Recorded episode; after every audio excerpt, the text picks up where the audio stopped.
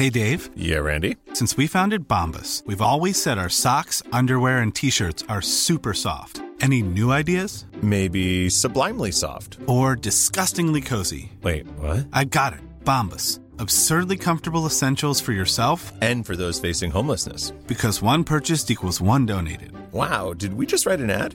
Yes. Bombas. Big comfort for everyone. Go to bombas.com slash ACAST and use code ACAST for 20% off your first purchase. Selling your car to Carvana is as easy as. As easy as pie? Sure. All you have to do is enter your license plate or VIN. As easy as a stroll in the park. Okay, then just answer a few questions and you'll get a real offer in seconds. As easy as singing. Why not? Schedule a pickup or drop off, and Carvana will pay you that amount right on the spot. As easy as playing guitar. Actually, I find that kind of difficult. But selling your car to Carvana is as easy as. Can be. Visit Carvana.com or download the app to get an instant offer today. Your home is more than the sum of its parts, and creating a truly extraordinary space is about more than picking the perfect products. That's why the experts at Ferguson Bath, Kitchen, and Lighting Gallery are here to help you throughout the entire process to create a home that's as unique as you are. Bring your vision to us. Schedule your showroom consultation and see more from brands like Monogram at build.com/ferguson. Quest'oggi Dömer Minaro Herrer, signori miei, parleremo di due figure un attimo, un pochino, che stanno facendo discutere abbastanza sulle principali testate dei quotidiani, cioè Biden e Putin. Perché chi di voi non lo sapesse, due giorni fa, il 17 marzo, in un'intervista alla ABC, Biden ha recentemente definito Putin un killer, un'informazione o comunque una risposta che ha spiazzato lo stesso giornalista che l'aveva posta in maniera molto provocatoria, perché nessuno almeno in primo momento, si aspettava che Biden avrebbe risposto in questa maniera. Allo stesso tempo, il capo del Cremlino, cioè Putin, ha replicato dicendo che chi lo dice sa di esserlo, cioè in realtà te mi definisci un killer quando tu primo sei, insomma, il primo ad esserlo. Ora, l'atteggiamento di Biden mm, è un atteggiamento chiaramente negativo, ostile nei confronti di Mosca, ma non è un atteggiamento che è campato in aria, che nasce dal nulla. Le accuse, per quanto fondate o infondate se siano, hanno dietro uno scopo ben più preciso, ben più chiaro, cioè quello di colpire immediatamente quello che agli occhi del nuovo capo della Casa Bianca sembrerebbe essere diventato l'obiettivo numero uno da distruggere o comunque da bloccare, da isolare meglio dire. Cioè non si tratta più della Cina di Xi Jinping per Biden, bensì il Cremlino a costituire il problema numero uno. E Putin in realtà non è tanto eh, la minaccia esclusiva, perché comunque Putin rappresenta un singolo individuo. Eh, il problema essenziale per Biden è tutta la rete di oligarchi che sta alle sue spalle, cioè i veri signori che controllano l'economia, le miniere, le riserve di un paese che è vastissimo. L'agenda politica di Biden si fonda anzitutto su un ritorno dell'America al multilateralismo, una cosa che per l'America di Trump era al di fuori dei suoi spazi dell'agenda politica. Poi c'è anche l'intenzione di mobilitare i mercati globali, quindi anche influenzare in qualche modo l'agenda cinese contro eh, Mosca, come poi vedremo tra poco, cioè cercare di chiudere i rubinetti del mercato cinese a, eh, al Cremlino per quanto possibile, per quanto possa cercare di fare l'America. Inoltre lo abbiamo notato eh, sempre recentemente, se non mi sbaglio ieri, eh, Mosca cioè scusatemi, Washington ha aperto delle trattative con i cinesi in Alaska. La delegazione di Xi Jinping è andata in Alaska per cominciare un pochino a dibattere sulle questioni economiche, anche se questo in maniera abbastanza fredda. Poi c'è comunque un'altra cosa molto importante nell'agenda di Biden, cioè sollecitare l'opinione pubblica statunitense e occidentale in generale nel tentativo di applicare nuove sanzioni contro, contro i russi. Avere due nemici allo stesso tempo Russia e Cina, per l'America in realtà non è che sia molto sostenibile nel lungo tempo, non è una cosa molto pragmatica a farsi, specialmente quando uno di questi due nemici potrebbe in realtà essere molto utile da sfruttare per contenere l'altro nemico. Questa è un po' l'ottica che Biden sembra aver adottato, cioè mi faccio un pochino, tra virgolettissime, alleato la Cina o comunque me la distendo un pochino con la Cina per concentrarmi su una Russia che mi sembra quella più debole tra le due. Questo è un po' il pensiero di Biden. Tuttavia molti analisti hanno definito l'atteggiamento selettivo di Biden, più permissivo, cioè eh, rispetto ai cinesi, almeno fin quanto dimostrato chiaramente, più duro con la Russia, un errore di base. Più avanti voglio approfondirvi questo tema, ma tutto questo atteggiamento di Biden implica un'altra cosa molto importante. Per Biden è fondamentale definire ancora quello che è tradizionalmente inteso la divisione, l'assetto est-ovest all'interno dell'Europa, cioè quell'atteggiamento che era tipico della guerra fredda, che vedeva una divisione in stile cortina di ferro in blocco occidentale e blocco orientale. L'ovest europeo per Biden è ancora una grande prerogativa e con esso è prerogativa tutto ciò che riguarda ad esempio eh, l'ambito energetico, i condotti che dall'Asia attraversano l'Europa. In molti, quando hanno sentito queste accuse di Biden, hanno subito pensato a una sola cosa, cioè il gasdotto Nord Stream 2, cioè il raddoppio del gasdotto che va da Viborg, che si affaccia sulle coste russe eh, nel freddo Mar Baltico e che arriva in Germania e poi da tutta Europa trasportando il prezioso idrocarburo dei russi. L'idea di un progetto che prevede il raddoppio del Nord Stream 2 è sempre stato un qualcosa che gli Stati Uniti hanno osteggiato, è un qualcosa di detestabile perché significherebbe per loro lasciare che l'Unione Europea si leghi ancora di più economicamente e dal punto di vista energetico ai russi, ai traffici di Mosca e di quelli della Gazprom che appunto fornisce gli idrocarburi. E questo è un male come direbbero i Simpson. Prima di Biden anche Trump chiaramente aveva fortemente osteggiato il Nord Stream 2, non è una novità, ma nel, negli ultimi mesi le controversie, ad esempio sul caso Navalny, hanno offerto alla nuova amministrazione di Biden il casus belli, il pretesto superficiale per puntellare i tedeschi e a spingerli ad accantonare l'idea di un raddoppio del Nord Stream. Berlino ha fatto dal canto suo, diciamo, orecchie da mercante, sa benissimo quanto sia conveniente allacciarsi al gas russo e eh, sganciarsi al contempo dalle manovre americane che invece la vorrebbero più legata ad altri condotti nel sud dell'Europa. Al punto che la Merkel non ha mai chiarificato benissimo cosa intende fare con i russi, seppur ovviamente per tenere a bada gli statunitensi Berlino abbia detto che il suo obiettivo chiave è quello di supportare l'Ucraina nei contrasti contro, contro Mosca. Questo non tanto per un interesse filo-americano, quanto per salvaguardare il transito del gas che è strettamente legato alla tutela degli equilibri ucraini. Ok, quindi da un lato abbiamo appena appurato che esiste questo primo tema divisivo, cioè quello energetico a riscaldare le tensioni tra Mosca e Washington che sembrerebbero aver spinto Biden ad accusare apertamente cosa che effettivamente non era mai stata fatta prima d'ora da un presidente statunitense, Putin. Ma non è tutto, cioè ci sono altri livelli su cui si conduce questo scontro e adesso ragazzi direi di approfondirli. Sigla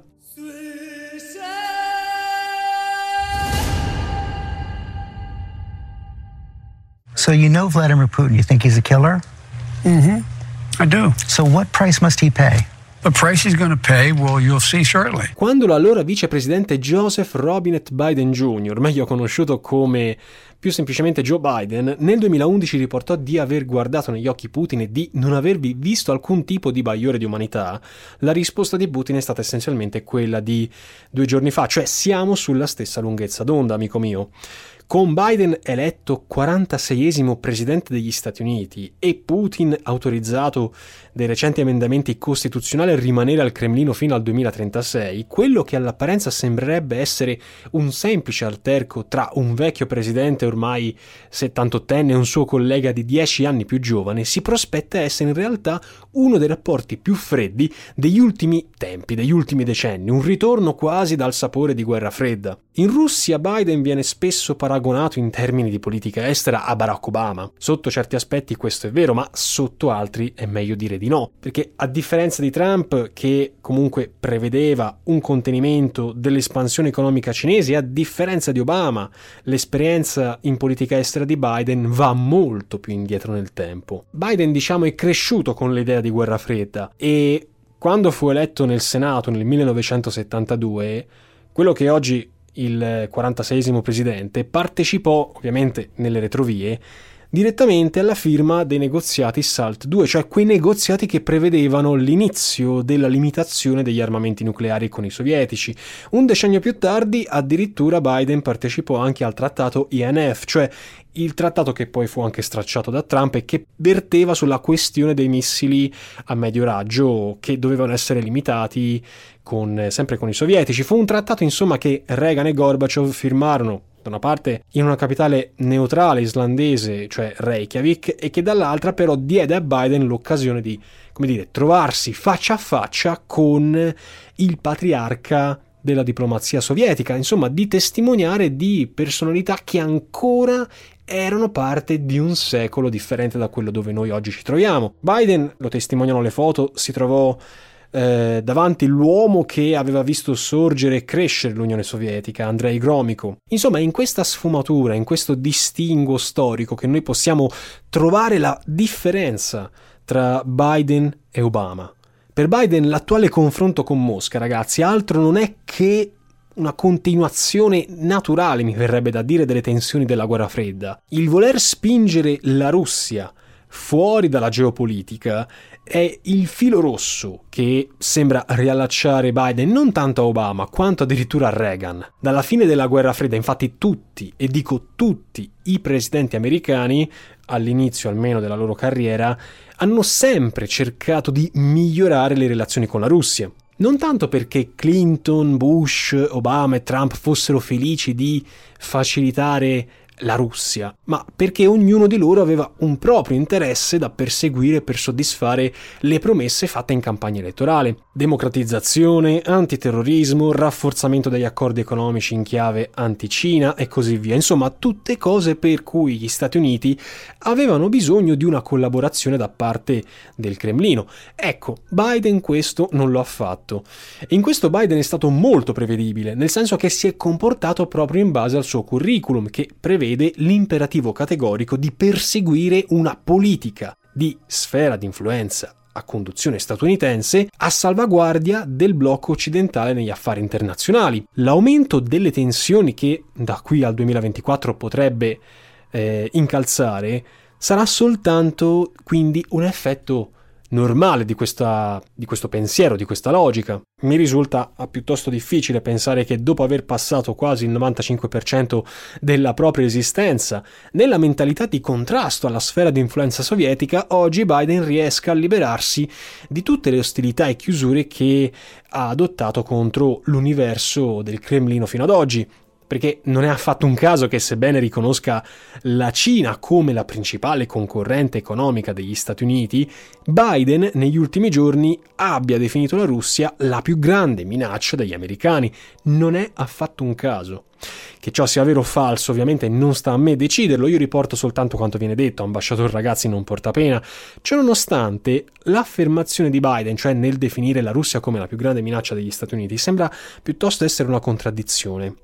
Biden ha descritto la Russia come un paese in declino, con un'economia basata esclusivamente su petrolio e gas, quindi eh, elementi che a breve si esauriranno, con un esercito di seconda classe, oltre che una nazione gravata da una demografia in calo e quindi anche da un regime cleptocratico che ne fa le veci, gestito insomma da scagnozzi del KGB.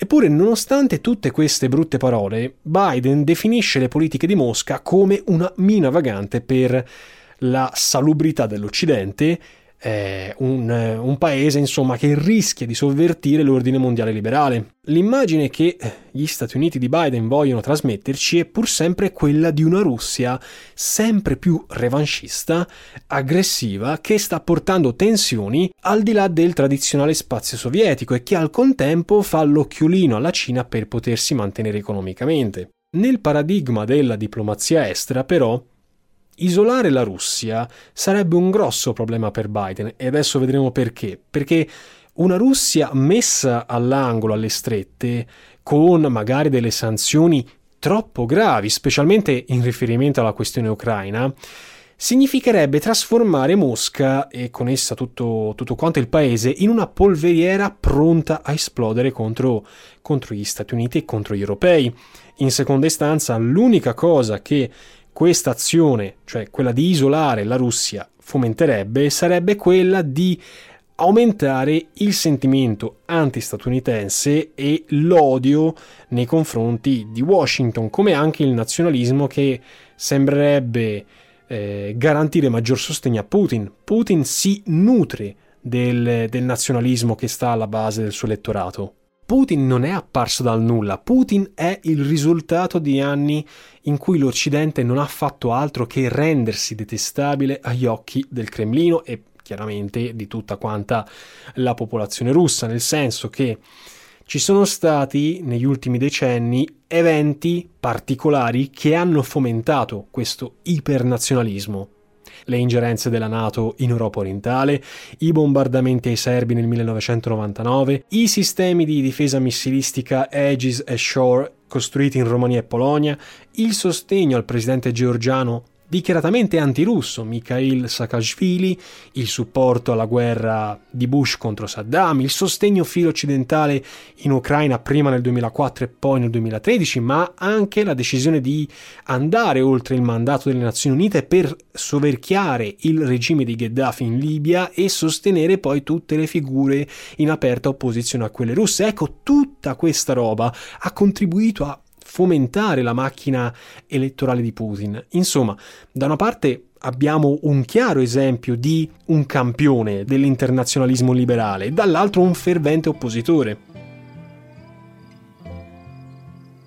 La Russia sorgerà di nuovo, lo disse lo stesso Yeltsin quando veniva preso per i fondelli da, da Clinton.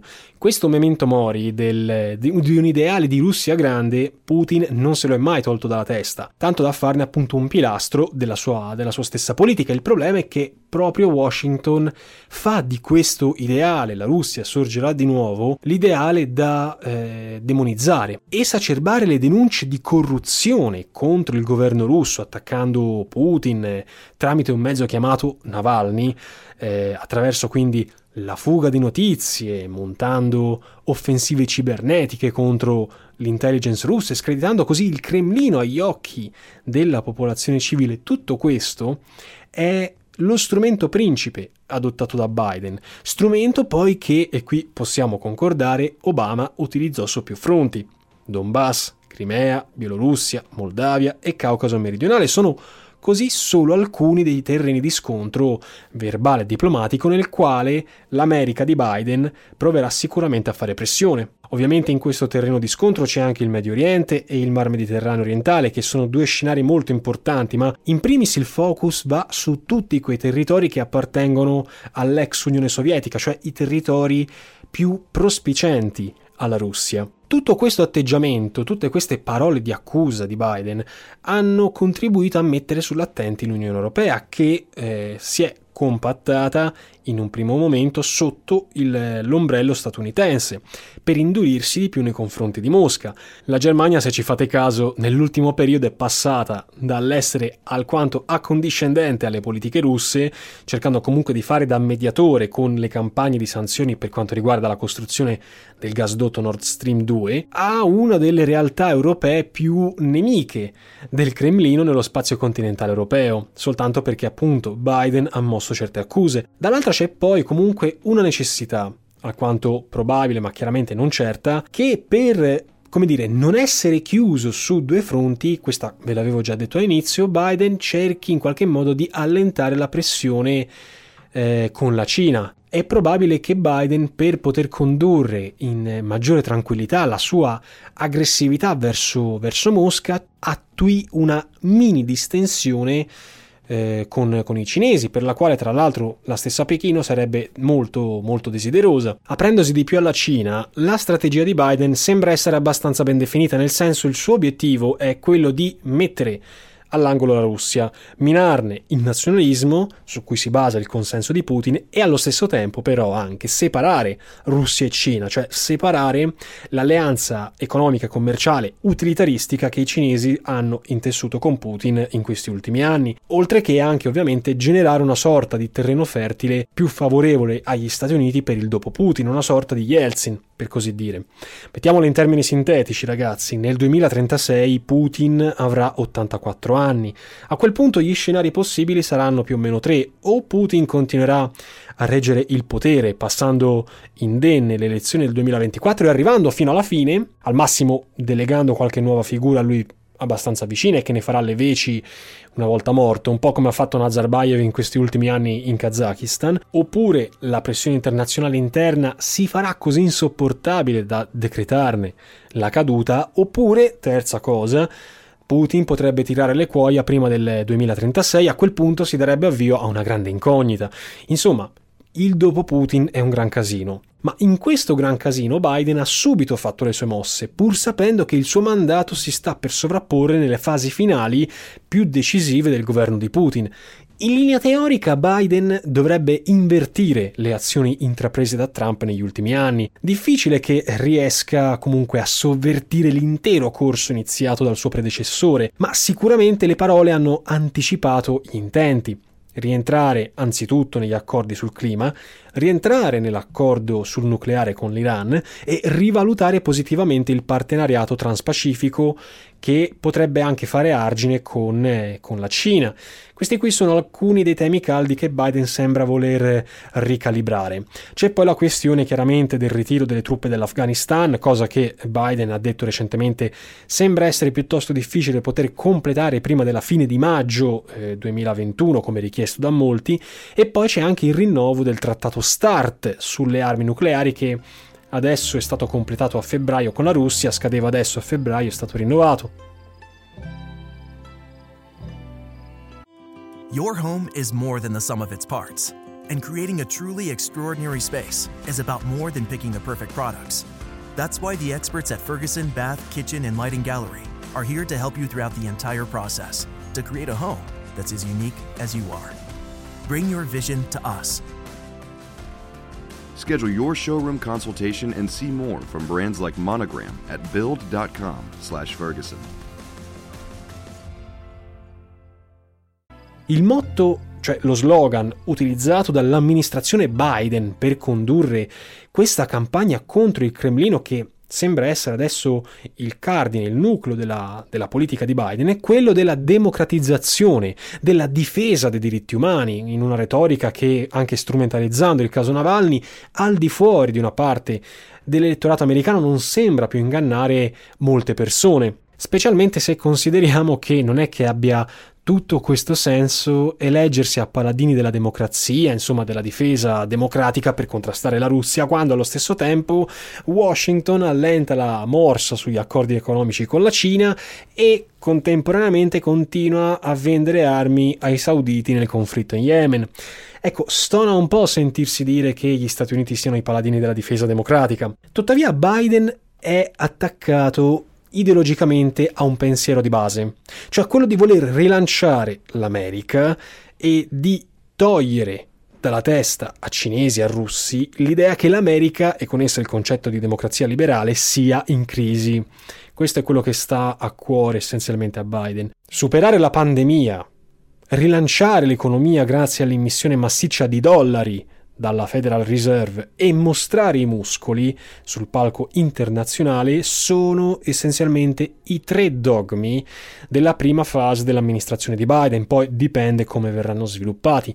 Ora, ricordate quando all'inizio vi dicevo che almeno per ora, la direzione intrapresa con i fatti dalla presidenza di Biden sembrerebbe quella di allinearsi più sul fronte economico cinese che russo? Ecco, alcuni hanno definito questa mossa una mossa piuttosto azzardata. E ora vi elenco i motivi, non sono miei, ma eh, sono una sorta di sunto di quanto espresso dagli analisti. La Cina, se ci pensiamo bene, è un paese con un miliardo e mezzo di abitanti con un'economia che tra qualche decennio supererà quella americana e che già addirittura la supera in termini di prodotto interno lordo a parità di potere d'acquisto. Con i trend finora dimostrati, i cinesi eclisseranno l'economia statunitense anche qualora dovessero diminuire la velocità di, di, di crescita. I progressi tecnologici, che pure sono enormi in America, in Cina sono stati raggiunti molto prima, verranno raggiunti molto prima. Pensiamo ad esempio al lancio di un satellite sperimentale come il 6G spedito in orbita da Pechino nel novembre scorso.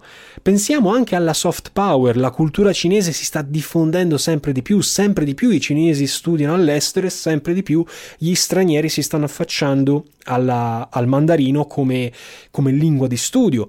Soft power e hard power vanno sempre di pari passo, ricordiamocelo. Se invece guardiamo alla Russia, noteremo una situazione completamente differente, cioè la Russia ha un'economia circa la metà di quella della California e una popolazione di 146 milioni. L'economia nazionale russa è stagnante, è un dato di fatto, ed è basata su industrie fortemente legate a risorse non rinnovabili come il petrolio, i minerali, e il gas naturale. Il vantaggio militare dei russi è praticamente dovuto alle vecchie componentistiche sovietiche che tra una ventina di anni, se non aggiornate, diventeranno obsolete. E se anche continuassero a tenersi in aggiornamento, il problema di base rimane lo stesso per i russi, perché difficilmente le aziende nazionali riusciranno a sfornare prodotti militari, informatici e tecnologici alla stessa velocità delle aziende cinesi. È chiaro che in questo raffronto la Russia ne esce con le gambe rotte. E oltre a questo problema c'è anche il fatto che Putin si sente accerchiato a livello internazionale a differenza dei cinesi. Cioè la Nato, per fare un singolo esempio, ha appostato a soli 100 km da San Pietroburgo, sia in territorio finlandese che poi estone e poi anche nel Mar Nero, diverse unità a distanza, mentre gli americani hanno mandato soltanto qualche nave, così anche per rimostranze simboliche nel Mar Cinese meridionale. Questo per farvi capire il peso e le misure utilizzate. Il problema di Biden è quello di volersi focalizzare su un attore che sì, è sempre pronto ad approfittarsi delle divisioni europee, ma che in confronto alla Cina possiede una realpolitik morente. Eh, l'economia sta girando verso est e lasciar spazio alla Cina sarebbe, secondo molti, l'errore peggiore dell'amministrazione Biden. Per quanto ideologicamente impraticabile e incompatibile con l'opinione pubblica americana, distendere le tensioni con la Russia permetterebbe un accesso strategico verso i confini cinesi e fornirebbe ai russi anche degli stimoli economici molto importanti per evitare che diventino sempre più succubi dei rifornimenti e degli scambi con Pechino. Accogliere la Russia in Occidente, mettendo da parte la vecchia retorica da guerra fredda di blocco occidentale orientale, il tutto naturalmente con delle condizioni e dei paletti, sia chiaro, fornirebbe agli americani la possibilità di concentrarsi principalmente sul vero competitor globale che in questo momento sta sorgendo, cioè la Cina. La cosa migliore se l'America volesse davvero farsi furba sarebbe quella di opporsi apertamente a entrambe le potenze, cioè sia a Cina che a Russia, però questo è nei fatti impraticabile perché non ha la potenza l'America per poter opporsi economicamente e commercialmente a tutte e due le parti.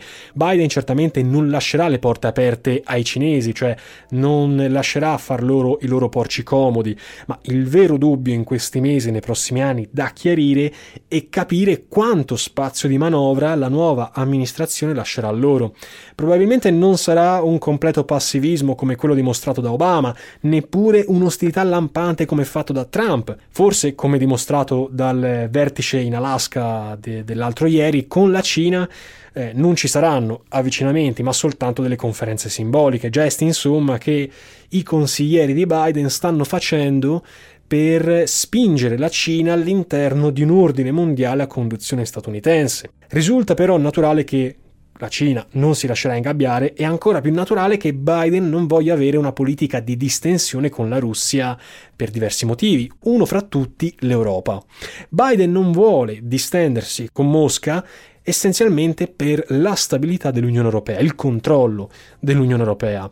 Se gli Stati Uniti dovessero aprirsi di più nei confronti di Putin, ipotizziamo, l'Europa, specialmente i paesi baltici e l'Europa dell'Est, avvierebbe una partnership ancora più solida con la Cina e avere i cinesi con contratti e accordi aziendali in Europa orientale significa de facto averli alle porte di Berlino. E in una situazione del genere la Germania e di conseguenza la Francia, che è letteralmente nanizzata dalle politiche tedesche, finirebbero in una posizione assai scomoda, perché se gli alleati europei dell'Est si aprissero ai cinesi, per loro non avrebbe senso opporsi, cioè non potrebbero materialmente opporsi a questa apertura, perché se mettiamo caso la Germania e la Francia si oppongono alla Polonia e all'Ungheria, questo rischierebbe di minare la stabilità dell'Unione Europea e questo de facto causerebbe il crollo della supremazia a conduzione tedesca. Di conseguenza è chiaro che per Biden un'Europa a favore della Cina sarebbe una cosa ancora ben più peggiore che ritrovarsi a dover fronteggiare da solo la Russia. Negli ultimi cinque secoli se ci pensiamo bene, quasi tutte le superpotenze mondiali sono state abbattute da una coalizione di stati più piccoli e militarmente più deboli nel tentativo di dare un riassetto degli equilibri di poteri. Mantenere la Nato anche nel dopoguerra, nel dopoguerra fredda, insomma, è stata una delle mosse più furbe che Washington abbia mai fatto, consapevolmente, forse l'unica. Se l'Europa si dovesse sentire minacciata dalla Russia, nulla le impedirebbe di accettare nuovi partenariati con i cinesi, che seppur potenti, seppur cattivi, insomma, in quest'ottica, vengono ancora percepiti come un problema assai distante rispetto alle ingerenze russe. A lungo termine, Putin è una scommessa destinata a perdere in termini economici, se paragonata a Xi Jinping ovviamente. E il problema dell'amministrazione Biden, almeno per il momento, è che non sembra rendersi conto che la Cina si sta velocemente mangiando il mercato americano. L'atteggiamento della compagine di Biden, insomma, è abbastanza flebile, quasi passivista, come se per contenere la Cina bastasse mandare qualche nave nel mar cinese meridionale e festa finita, insomma, piuttosto che modernizzare il modello di crescita economica e tirare un pochino più a ovest il cambio di direzione che l'economia ha ormai preso da qualche decennio. Quindi non vorrei che gli Stati Uniti nell'attaccare più o meno giustamente o ingiustamente che sia eh, Mosca abbia sbagliato l'obiettivo. Bene ragazzi, io oggi mi interrompo prima del previsto. Questo podcast oggi era soltanto una sorta di parentesi di aggiornamento che serviva un po' a chiarificare la mentalità che sta alla base di quello che sta succedendo tra Russia, Washington e anche indirettamente Pechino. Poi ovviamente potrò e potevo anche approfondire meglio la questione, ma ho voluto lasciare volutamente, insomma, da parte molte considerazioni perché il processo di relazioni tra America e Russia è ancora in fase di definizione ci sta che tra qualche settimana o tra qualche mese le cose cambiano di nuovo. La prossima volta, cioè la prossima settimana, torneremo ancora una volta in Medio Oriente e approfondiremo molto meglio la guerra in Yemen che ho messo da parte un attimo per analizzarla però dal punto di vista dell'Iran e dell'Arabia Saudita. Non parlerò delle cause che hanno scatenato la guerra civile yemenita, ma eh, cercheremo un attimo di riallacciarci alla questione sempre della guerra per procura. Vi ringrazio ragazzi enormemente per l'ascolto. Prima di chiudere vi ricordo che come sempre i miei social di riferimento sono anzitutto YouTube con il canale Novalexio, poi c'è Instagram sempre Novalexio e infine Patreon dove potete sostenere il progetto che sto facendo in questi, in questi mesi con una semplice donazione simbolica o anche ricorrente. Vi ringrazio. Ci sentiamo presto. Per Aspera ad Astra.